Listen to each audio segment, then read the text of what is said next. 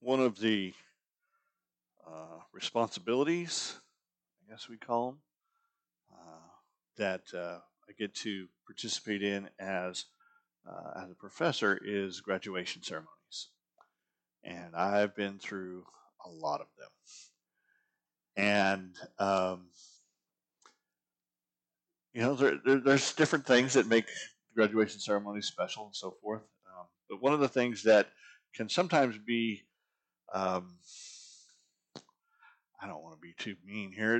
Difficult. Let's just say difficult. Are, are the speakers, the people who get up to, to give the commencement address, to speak a word of encouragement to the graduating students, to, to tell them, you know, what lay ahead, to to encourage them in what lay ahead, and and and most of the time, you know, they, they follow a pretty standard pattern in terms of, you know, this is what you've accomplished, and what you've accomplished sets the stage for where you're headed and those sorts of things. But every once in a while, there's that speaker that gets up and you're not really sure why they were asked to speak. A couple years ago, we had a, a gentleman at, at ETBU um, who got up to speak. And, and um, I'll tell you right now, he's not here today, but uh, Dr. Sanders is. Uh, he's in charge of the, the, the service, so forth, and he, he says to the speakers, I've, I've had several of them tell me, 12 minutes. You have you have 12 minutes. That that's what we're giving you to to lay out what you want to say, to say what you want to say, to do what you want to do. You know that that's that's your time slot. 12 minutes. Work on it. This particular speaker went 45 minutes. But not 45 minutes of what you might call meaningful exchange. He was telling us the history of trains. Now, I'm a I'm a history buff. I love I love history. I love to I love those kind of nuance. I love those sorts of stories. I love to know where things came from and, and how they developed and all those. I love that sort of stuff. But during a graduation ceremony, 45 minutes on trains was just a little bit much. And the, the struggle of it really was we never knew what message he was trying to say. We never knew where he was going with his talk. I mean, you, you could talk about any number of things and, and then make an illustration of this is your future, this is where you're going, this is what you need. He never went there. He never got there. He just talked about trains and then sat down. Now, we've all experienced speakers like that. We've all experienced those, those events, and, and sometimes it's a commercial, sometimes it's a speaker, sometimes it's, it's something else where we're sitting there and we're watching it, we're encountering it, and we just don't know what message is trying to be communicated. I mean, y'all ever watched a commercial, and at the end of the commercial, you're, you're surprised by what it is they're actually advertising? You know, you, you get to the end, you're like, that was a, a dentist commercial? Or that was an insurance commercial? what message are they trying to send? Paul in 1 Corinthians chapter 6 is continuing his exchange with the church concerning sexual immorality. It's something that he started back in chapter 5. It's something he'll continue on into chapter 7. Um, as he's been moving through the, the, the letter here, he's been dealing with the issues within the church. And as he comes to chapter 5, 6, and 7, it, one of the issues is sexual immorality. People are doing some things, making some decisions, participating in some activities that are just not representative of what it means to be a believer.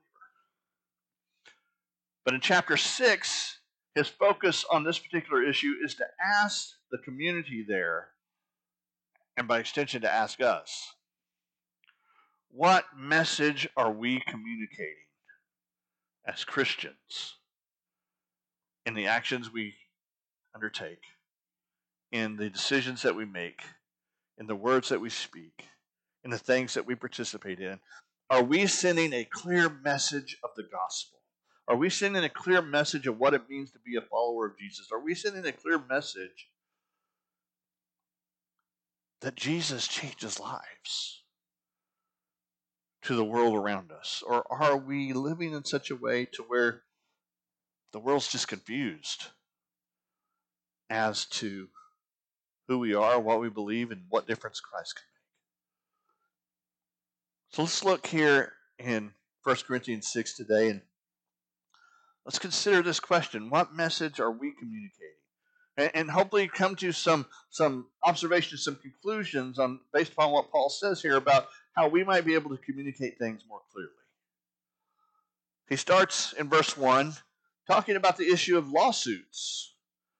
He says, If any of you has a dispute against another, how dare you take it to court before the unrighteous and not before the saints? Or don't you know that the saints will judge the world?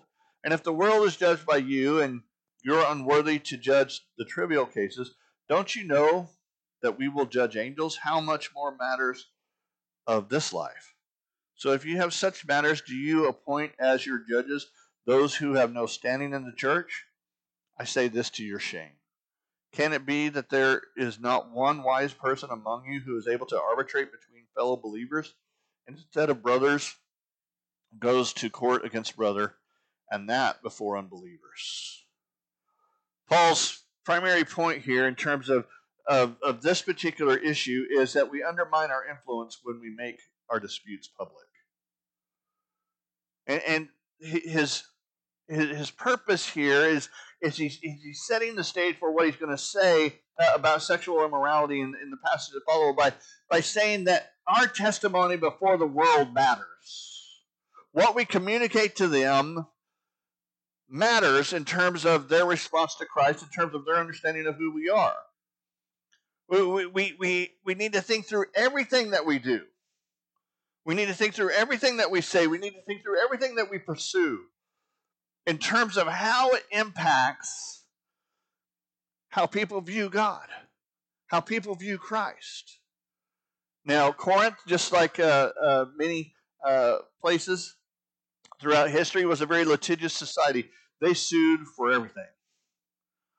We have multiple records, Roman records and so forth, uh, talking about just how litigious this, this city was. And the people continued that after becoming believers. And you had the, the, these believers here in the church who are, who are suing each other. And Paul says, What on earth? Why would you take your disputes as believers to a pagan court? Why, why would you, who have been given a standing, a, a position as joint heirs with Jesus, a, a position where you're going to ju- be fellow judges with Jesus as well one day, why would you then submit to a lower court? Why would you then think that that is the way to, to fix the struggles that you have as a church? And, and he, he, he uses a couple examples here to, to, to shame them. Now, we don't know exactly what he means when he says we're going to judge angels. We don't know exactly what involved there or what exactly is uh, involved. Uh, it probably has something to do with uh, the rebellious angels that are mentioned in Jude and, and other places. But his point is, is clear regardless of what exactly he's referring to. He, he's, he's saying that if, you if you could judge on such high things, why can't you take care of the simple things of life? If, if you're going to be given this power to, to, to deal with the big matters, eternal matters, why can't you deal with the temporal ones, the little ones? And he says, surely there must be somebody in the congregation there at Corinth who's wise enough that you would trust their decision making process. Surely there must be somebody there in the congregation that you can go before and, and they hear what's going on. They say, This is how to fix it.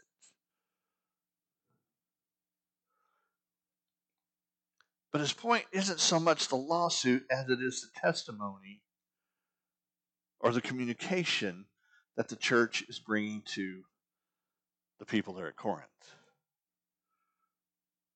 By taking the disputes public, by bringing them into the court,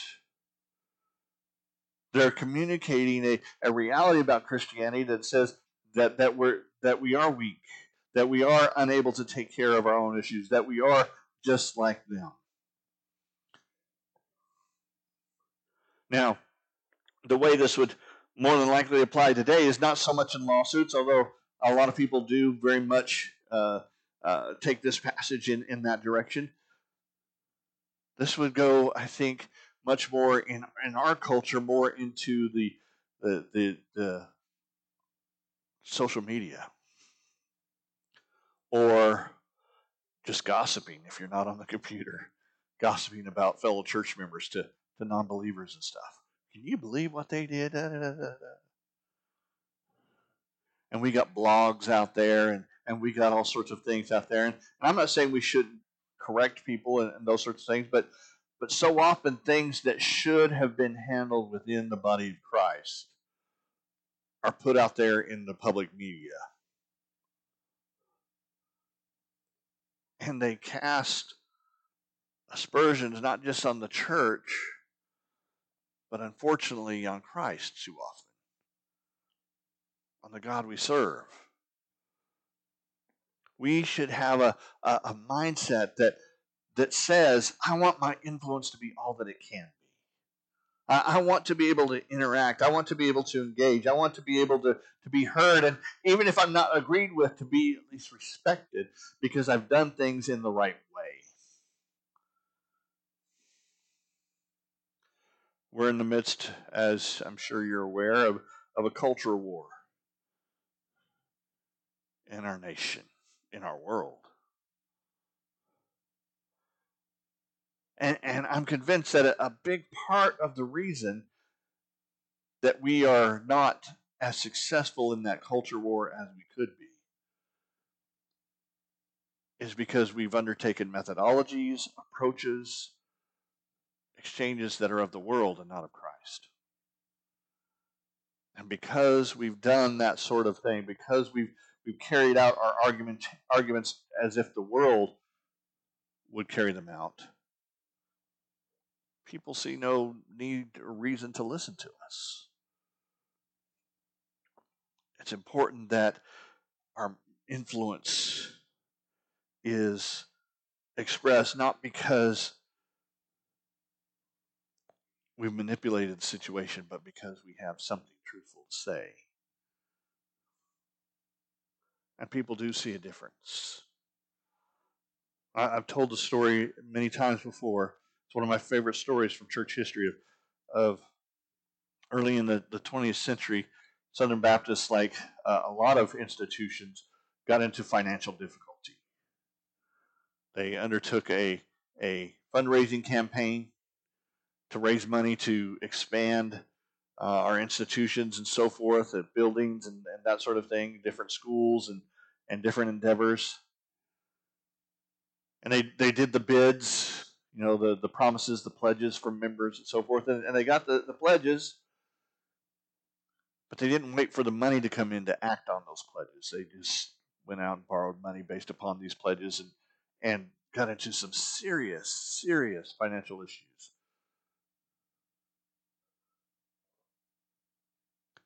And they sought to, to reorganize and, and to re uh,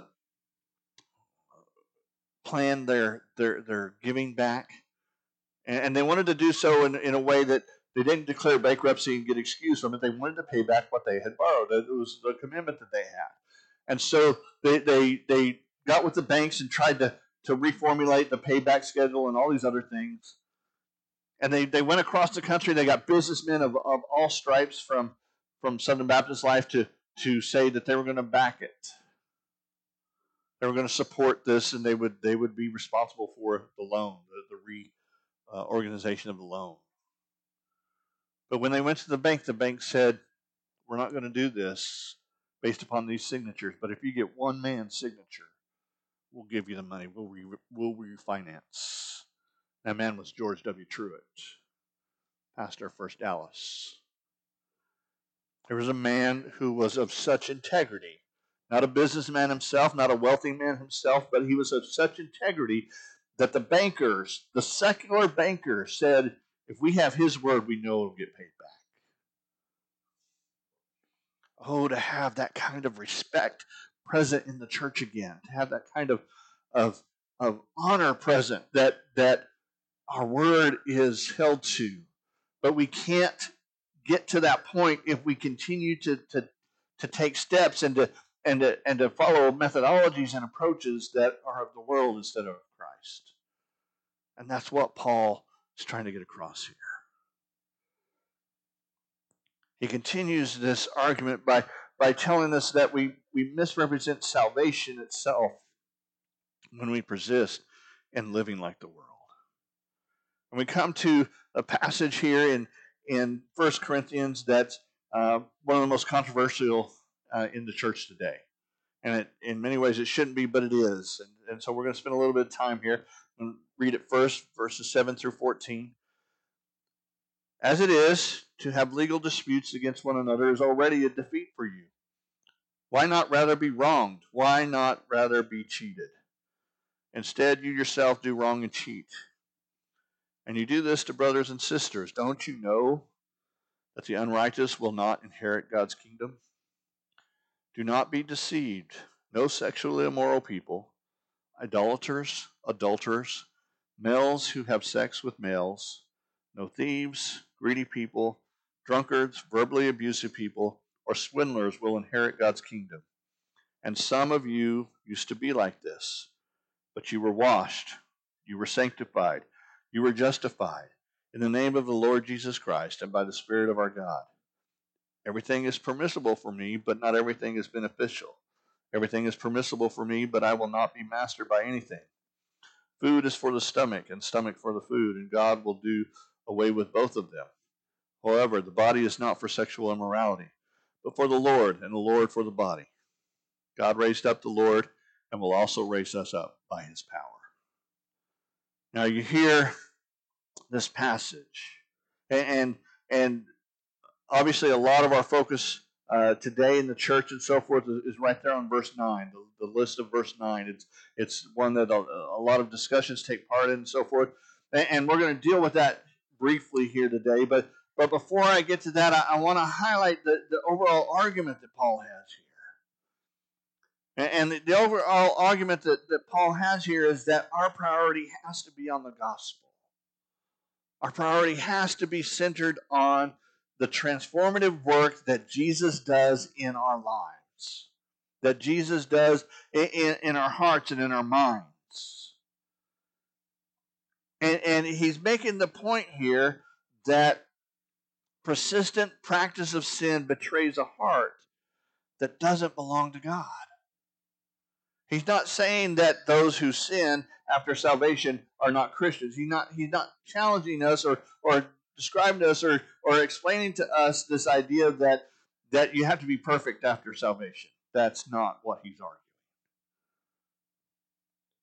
But notice in his list here in verse 9 that it is a list of titles sexual immoral people, idolaters, adulterers, males having uh, sex with males, thieves, greedy people, drunkards, verbally abusive people, or swindlers. Why does he use titles here? Why, why does he do that? Because what he's trying to say here is that these are people who are so persistent, so committed to their sin that that's their identity. That's what he's saying. He's not saying people who slip into sexual errors or sins or, or people who might cheat on occasion or, or who have some problems, cheat in terms of business deals and so forth, or, or who have some problems He's not saying that we're sinless. He's saying that if you are of the mindset, if you are of the, the commitment, if you are of the focus that you are known as that sin, there's a problem in your relationship with. There's a problem in your uh, expression that you are a believer. And we'll talk about why that is in just a second. But before we, we get to that, I, I, I need to spend just a moment and and normally I, I wouldn't with this particular message spend any time much time on this at all, but I, I need to spend just a moment because there's a lot of conversation about that phrase, the sentence here, men who sleep with men in our culture today. And a lot of it's coming from the church or people who are in the church leadership and so forth who who are trying to distance Paul's words here from homosexuality, trying to distinguish it. And um, you, will you'll hear arguments such as, well, Paul's talking about a specific act within a temple ritual, or Paul's talking about a specific event uh, within um, the culture there at Corinth that's not equivalent or to be equated with what we would describe as same-sex activity today. And and, and you, what you need to understand is that behind that phrase that's translated here uh, in, in, my translation, males who have sex with males, there's actually two terms there. There. There's two phrases there, and and people seek to to take those phrases and and to to define them in such a way that it removes them from the discussion of homosexuality. And I just want to give you a, a good, hopefully good, a clear explanation of exactly what Paul is saying there in the Greek. what, what it is that's going on. The, the first word that's behind that is the word malakos. M A L O K um, O I S. Malakos. It's a word that, that generally means soft in the Greek. That's what the word means. It means soft. In, in the King James Version, they, they rendered it um, effeminate. Okay. Now, a lot of people have looked at this word and, they, have gone back and they've looked at how the word has been used in, in Greek thought and, and, and, Greek expressions and so forth. And, and they've noticed that in, in many cases it's, it's used to refer to children. And because it's used to refuse, re, refer to children in the Greek uh, text so often from this time and so forth, they, they then extrapolate from that that Paul's talking about, again, the specific act within a, a ritual cult there in Corinth that was that was evil, that anybody would look at.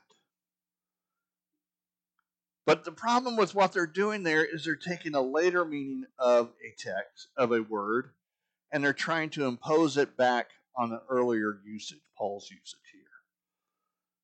They're, they're, they're taking how others came to use this word later to say that's how Paul has to be using it here. Okay, it'd be similar to, um, you know, some of our words today. If you look at how they were formed, how they how were they how they were made, what they mean today is very different than what they meant back in in ancient days. Okay, I've used the illustration before of the word nice. Okay, nice means good or simple or something whatever today. You know that that's pleasant. But if you go back to the original usage, okay, it means idiotic. Okay? You, you can't what? You can't take the, the original usage and bring it forward today so that when somebody says, oh, that's nice, that they're, that they're meaning it's idiotic. And you can't take the pleasant, the word pleasant today and move it back there. It, it, it confuses the language. It confuses the expression. It, it, it, the meaning has changed. And because the meaning has changed, you can't say how it's used today is how it was used back then and vice versa. Okay, so the same thing's true here. And and how Paul in, in, intends to use the word here, um, and, and I don't want to get graphic or anything like that, but how Paul means to use the word here is not in reference to children who are victims, because Paul here is identifying people who are participating in sin that they themselves are identified that way. He would not identify children who are victims of sexual uh, deviancy as somehow the sinners are the ones to blame in the situation. There's no way that is his use here in this word. He would not look at those children and say, Yeah, you guys are the ones who are responsible for that. That's not what he's saying. And so when you look, what does the word mean? The, the word means the passive partner in male sexual activity. That's what the words mean. In sexual activity, you have the giver, you have the taker. Okay? In this particular usage here, malakos means the taker, the one who is willingly participating in the sexual activity as a recipient. Okay? Which brings us to the other word. The second word is arsenic, arsenokoites. I'm going to spell that one for you. But it's arsenokoites. And again, about um, this this word has many different meanings throughout the text and so forth. Throughout history, we have it used many places. But as far as we can tell, this is actually the first time it's ever actually used. Which tells us Paul is doing something that Paul does quite often throughout his text. He's making up a word. Paul was known for this. He liked when there was not a word that fit, when there was not a word that expl- expressed exactly what he wanted to say in Greek, he would just make the word up by putting words together. And, and if you look at this word and you go back to Leviticus chapter 20, verse 13, in Leviticus 20, 13, it says, If a man lies with a male as with a woman.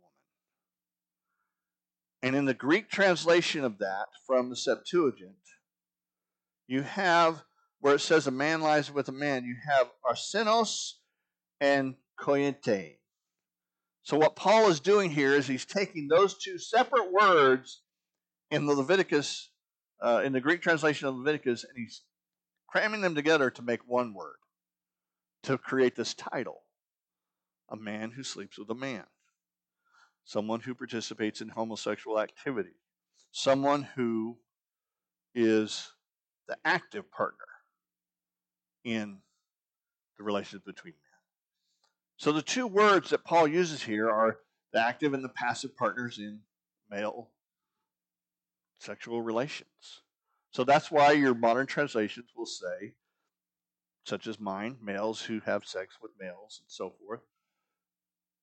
They're rendering Paul's meaning there. So this idea that some have taken that, that we can grammatically excuse this or remove these words, it really doesn't fit when you look at the actual evidence of the words themselves. A second argument that people will say is what you might call the psychological argument. And you'll often hear this, it's just thrown out as if it, if, as if it stands by itself and proves the point that the idea of homosexuality or the concept of homosexuality as we practice it today or understand it today did not come into being until the 19th or early 20th century. If you read any articles on this, uh, on this whole argument, this whole debate, you'll you'll see that argument's just thrown out there.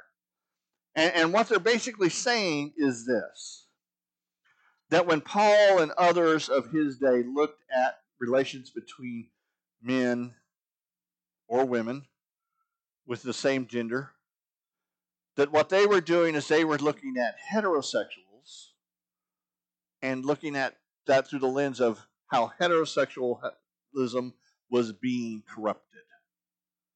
That if Paul had only understood that there was this inner drive within people for same sex relations, if he'd only understood that that was the way they were made or they were created and not a distortion of heterosexuality, then he would not have been against it. That's their basic argument. Okay? That because the concept of this attraction, same sex attraction, really didn't develop until the 19th century, then any comments about it before then were really born out of ignorance more than out of fact. But the problem there is that Paul is not digging into the nature of heterosexuality or homosexuality, he's dealing with the activity. He's dealing with an activity that goes against God's plan, goes against God's design. Now, a couple of weeks ago, we uh, or last month was Pride Month, as I'm sure you're aware, and there was a, a certain gentleman. I don't even know his name. I should have looked it up to be honest. Um, a congressman who got up and said, "Let me let me quote for you all the words that Jesus had to say about homosexuality." And he stood there for, I don't know, 60 seconds in silence. And he said, That's it. And he sat down. And the implication of his speech, the implication of his comment, was that since Jesus did not have any specific words about homosexuality, we are wrong as Christians, followers of Jesus, to then speak against it ourselves. There, there, there's two problems with that, however. The first is what I call red letter disease. Red letter disease is the perception, the idea that the red letters in the Bible are somehow more Jesus than the non red letters. Okay. If all scripture is inspired by God, then whether the letters are red or whether the letters are black, they are the words of Christ. Okay. So you have those words. But the, the second issue is that Jesus did speak about the issue of the male female relationship in Matthew chapter 19. In Matthew chapter 19, he's talking to the Pharisees about marriage. And he, and he says there uh, in that setting that these Pharisees were trying to redefine marriage according to their purposes and their definition of what marriage was. So that divorce worked a certain way and life worked a certain way, and we could set our own rules for how it operates and how it functions and when it's wrong and when it's right and all those other things. And Jesus, in speaking to them, he says, You do not have the right to redefine marriage because marriage was instituted by God at creation. And Jesus specifically says there in Matthew 19, male and female become one flesh. That is the definition of marriage. So Jesus did have some things to say about the issue directly, not just in terms of his inspiration of Paul and others. Now, in pointing all that out, I, I want to say this. Number one, there's a whole list of sins here in verse 9. And, and we do a disservice if we focus in just on one of them. We do a disservice to what Paul is saying here. We do a disservice to his overall message here. We lose the overall picture. And, and as I said, I would not have taken the time to do this had there not been such a, a forthright argument going in the other direction that's so prevalent in our culture. Because I want us to understand that the reality is that if we look at this list, more often than not, we're going to find ourselves in it someplace. Each one of us is going to find ourselves in it. Whether it's the theft or verbally abusive, which would include gossip, which would include unkind words. We're going to find ourselves in this if we look. And that's important because again, we, we need to understand that, you know, everyone is against sin. We're just against other people's sin more than our own. Okay. And, we need to be careful about that. There's a, a, an important truth, and I heard this first from a man. His name is uh, Timothy Wilkins. You can look him up. He is, he says, he is a homosexual, but he refuses to act on that because he believes it is against Christ's word. Okay. He has those attractions, but he won't act on. Them. He's what's called a side B homosexual. That's the terminology. Okay. And, and, and what he says is, he says, I have those attractions. I will always have those attractions. But I am not driven by my attractions. I'm driven by the Holy Spirit. And so Tim, he is actually he's married to a woman. They have children. He's he's ministering. He's serving. He's he he's leads a ministry in this way. But he, he made a comment, and, and this is so important for us to, to remember, and, and it's really one that's really stuck with me, and it's simply this you don't get to choose the sin that you're tempted by. You don't get to choose the sin that you're tempted by.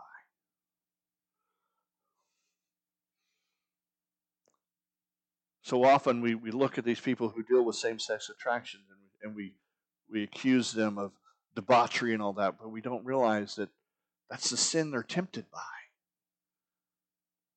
And, and I'm not trying to excuse them or, or excuse any sin for that matter. I'm simply trying to, to help us to see that part of the message we proclaim as Christians is the message of love. It's the message of service. It's the message of, of trying to understand and help and walk alongside somebody instead of the message of the pointing finger, instead of the, the message of, of dismissal.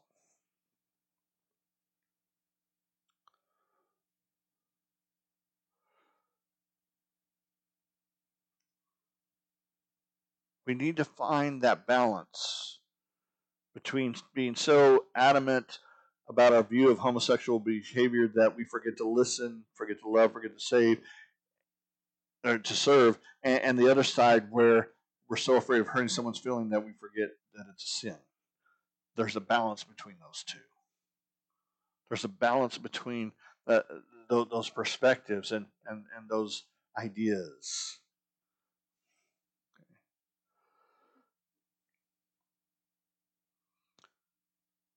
Paul here says in verse 11, but such were some of you. And we read those words and we say, well, that means Jesus can rescue someone from the sin of homosexuality. And I believe the salvation conversion is real. Salvation conversion can change the very nature of who we are. But let me simply ask you this. When you became a believer, did your love for, like for, your propensity toward gossiping change? Men, did your lust toward women diminish the moment you became a believer? We all ha- have those sins that we struggle. If I went around the room, there'd probably be a variety of different sins here. Things that we would like Jesus to just remove. Jesus, just, I don't want to deal with that anymore. I don't want to struggle with that anymore. Get that out of my life. We understand that salvation is what? It's a journey, it's a growing, it's a it's a maturing. It's a it's a hopefully it's a diminishing of sin, but it's it's what it, it's we still struggle with the old person. What does Paul say elsewhere? The things I don't want to do, I do. The things I do want to do, I, I don't end up doing. And I simply point out to, again, to help you to show compassion to those people who are struggling with same sex attractions. And don't say, well, if you're a really believer, you wouldn't have those anymore. Why would you take that approach with that sin and not the others? Okay. Tim Wilkins has has has one piece of advice. Well, he has, he has a whole five step process that I'm not going to go into, but there's one I just want to throw out there. When it comes to the sin and dealing with it, confronting it, or dealing with people who come to you and say, "Come out to you, I'm gay" or whatever he says, too often, when it comes to this sin, we show our anger publicly and our grief privately. He says, let me encourage you to reverse those two. To express grief publicly. To come alongside that person, to love on them, to, to hurt with them, to, to be with them, and show your anger privately. Take that to the Lord. He says, in that way we can begin to, to listen, we can begin to help. But notice how Paul describes salvation here. And this is, again, this is important to us as, as we seek to live our lives, whatever sin is that we struggle with. He describes salvation as something God did for you. He says, What? You were washed, which is the blood of Christ cleansing us. He says, You were sanctified, which means you were changed, you were set apart. And then he says, You were justified, which means what? You were restored to relationship with God. That's salvation. Being cleansed, being changed, being restored. And if that is salvation, then what? Salvation is not something we have done, it's something God has done.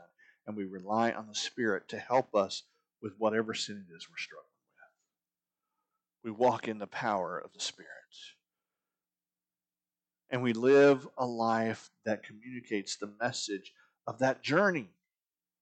Not being sanctimonious and self righteous, but also not being of the mindset that says, well, I can just do whatever I want because I'm a believer. And I, I want to draw your attention real quickly. I'm running a little long here. I apologize. Real quickly to to verse 12. Because you, there, there's something very important here you need to understand. In verse 12 and verse 13, Paul is quoting the Corinthians. He is not advocating their position. And if you look, you'll see in your translations, most of your translations, they have the quotation marks there. When he says everything is permissible for me, that's not Paul's words, that's the Church of Corinth's words. That's the message they've sent. That's one of their slogans. Everything's permissible for me. I can do whatever. And Paul corrects it with what? But not everything's beneficial. Okay? Then, he, then they go on to say everything is permissible for me, and he corrects it again with, I will not be mastered by anything. Then in verse 13, food is for the stomach, stomach for the food, and God will do away with both of them. Again, that is a quotation of the Corinthians. That is not Paul's take. Okay? Now, there's some disagreement as to where exactly the quotation marks go with that one. Many of them, uh, many translations put the quotation marks after for food. But I think the I think the quotation marks should go after the them. Okay? When he says food is for the stomach and stomach for the food, and God will do away with both of them, quotation marks. That's their quotation. That's what they're saying, which is what they're what which is what they're saying is this. Okay. Our bodies are going to be done away with. Therefore I can do whatever I want to with it. That's what the Corinthians are saying. Okay. Remember, in the Greek mindset, the spirit and the body are two separate things. They don't really interact, they don't really eh, connect each other. And so, influenced by that, the Greeks are saying, you know what? Food is for the stomach, stomach's for the food. God's going to do away with both of them, so I can do whatever I want. I can eat whatever I want. I can be wherever I want. I can do whatever I want. But Paul here says what? I want you to know that the body is not for sexual immorality. You can't do whatever you want to with it. It's important you pay attention to that because there's been a lot of misunderstanding over the years in the church of people thinking Paul is arguing those points. He's actually arguing against them. Okay, he's quoting them to argue against them. And he's simply saying this when you participate in these activities, sexual immorality, and so forth, then you are communicating that Christ really hasn't changed you. Be careful of the message you express. He goes on to say in verses 15 through 20 that we diminish Christ when we use what is His for purposes contrary to His wishes. And I won't read the passage, but simply, uh, you, you can look it up, you can read it yourself a little later. Simply, what he says here is don't take if you if you can't take Christ with you into an activity, don't go there. That's what he's saying. He talks he's talking about relations with prostitutes here in this particular instance, probably temple prostitutes given the nature of Corinth. Some of the members were still going to this. He says, Would Jesus be there? If you can't take Jesus with you, then don't be a part of it. And he's arguing that we need to protect the most intimate part of, of who we are. Verse 18, flee sexual immorality. The word there is porneia. So where do we get pornography from. And it has to do with all sorts of, of activities, thoughts, events that misrepresent the purpose of sex, the purpose of, of how we were created, who we were created to be. Get away from those things. Why? He gives us a, a very clear reason at the end. You were bought at a price, so glorify God with your body. Your body is your whole self, your thought life, your actions, your attitudes. We need to be driven by who God made us to be. We need to be driven by the glory of God. So, why, what message are we sending as believers, as Christians? What is the message we want to communicate? If I had to boil it down to, to one thing in this chapter, it would simply be this Jesus changes lives for his glory and for the glory of the Father. Therefore, we ought to be interacting with people from a mindset that says, I'm not my own. I belong to Him. He loves you just as He loved me. And He can make a difference in your life. To pull it down even more, we live to know Christ and to make Christ known. That's our purpose. That should be our message. Let's pray. Heavenly Father, I thank you for this day. God, as we deal with your word and how it impacts, how it inter- interacts with the world around us, how it challenges some of our own desires and commitments. God, I pray that we would always be submissive to your word first. Lord, help us to, to be a people who are mindful of the fact that we're saved by grace. Help us to be a people who walk in a way that, that communicates your goodness and your mercy and your love. People who communicate the transformative work that you can only you can accomplish.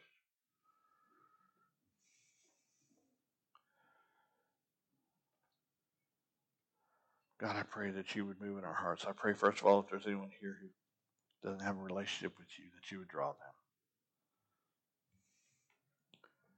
But I pray especially for my fellow believers and myself that you'd help us to, to live lives committed to knowing you and making you known. Please use this time for your purposes. In Christ's name.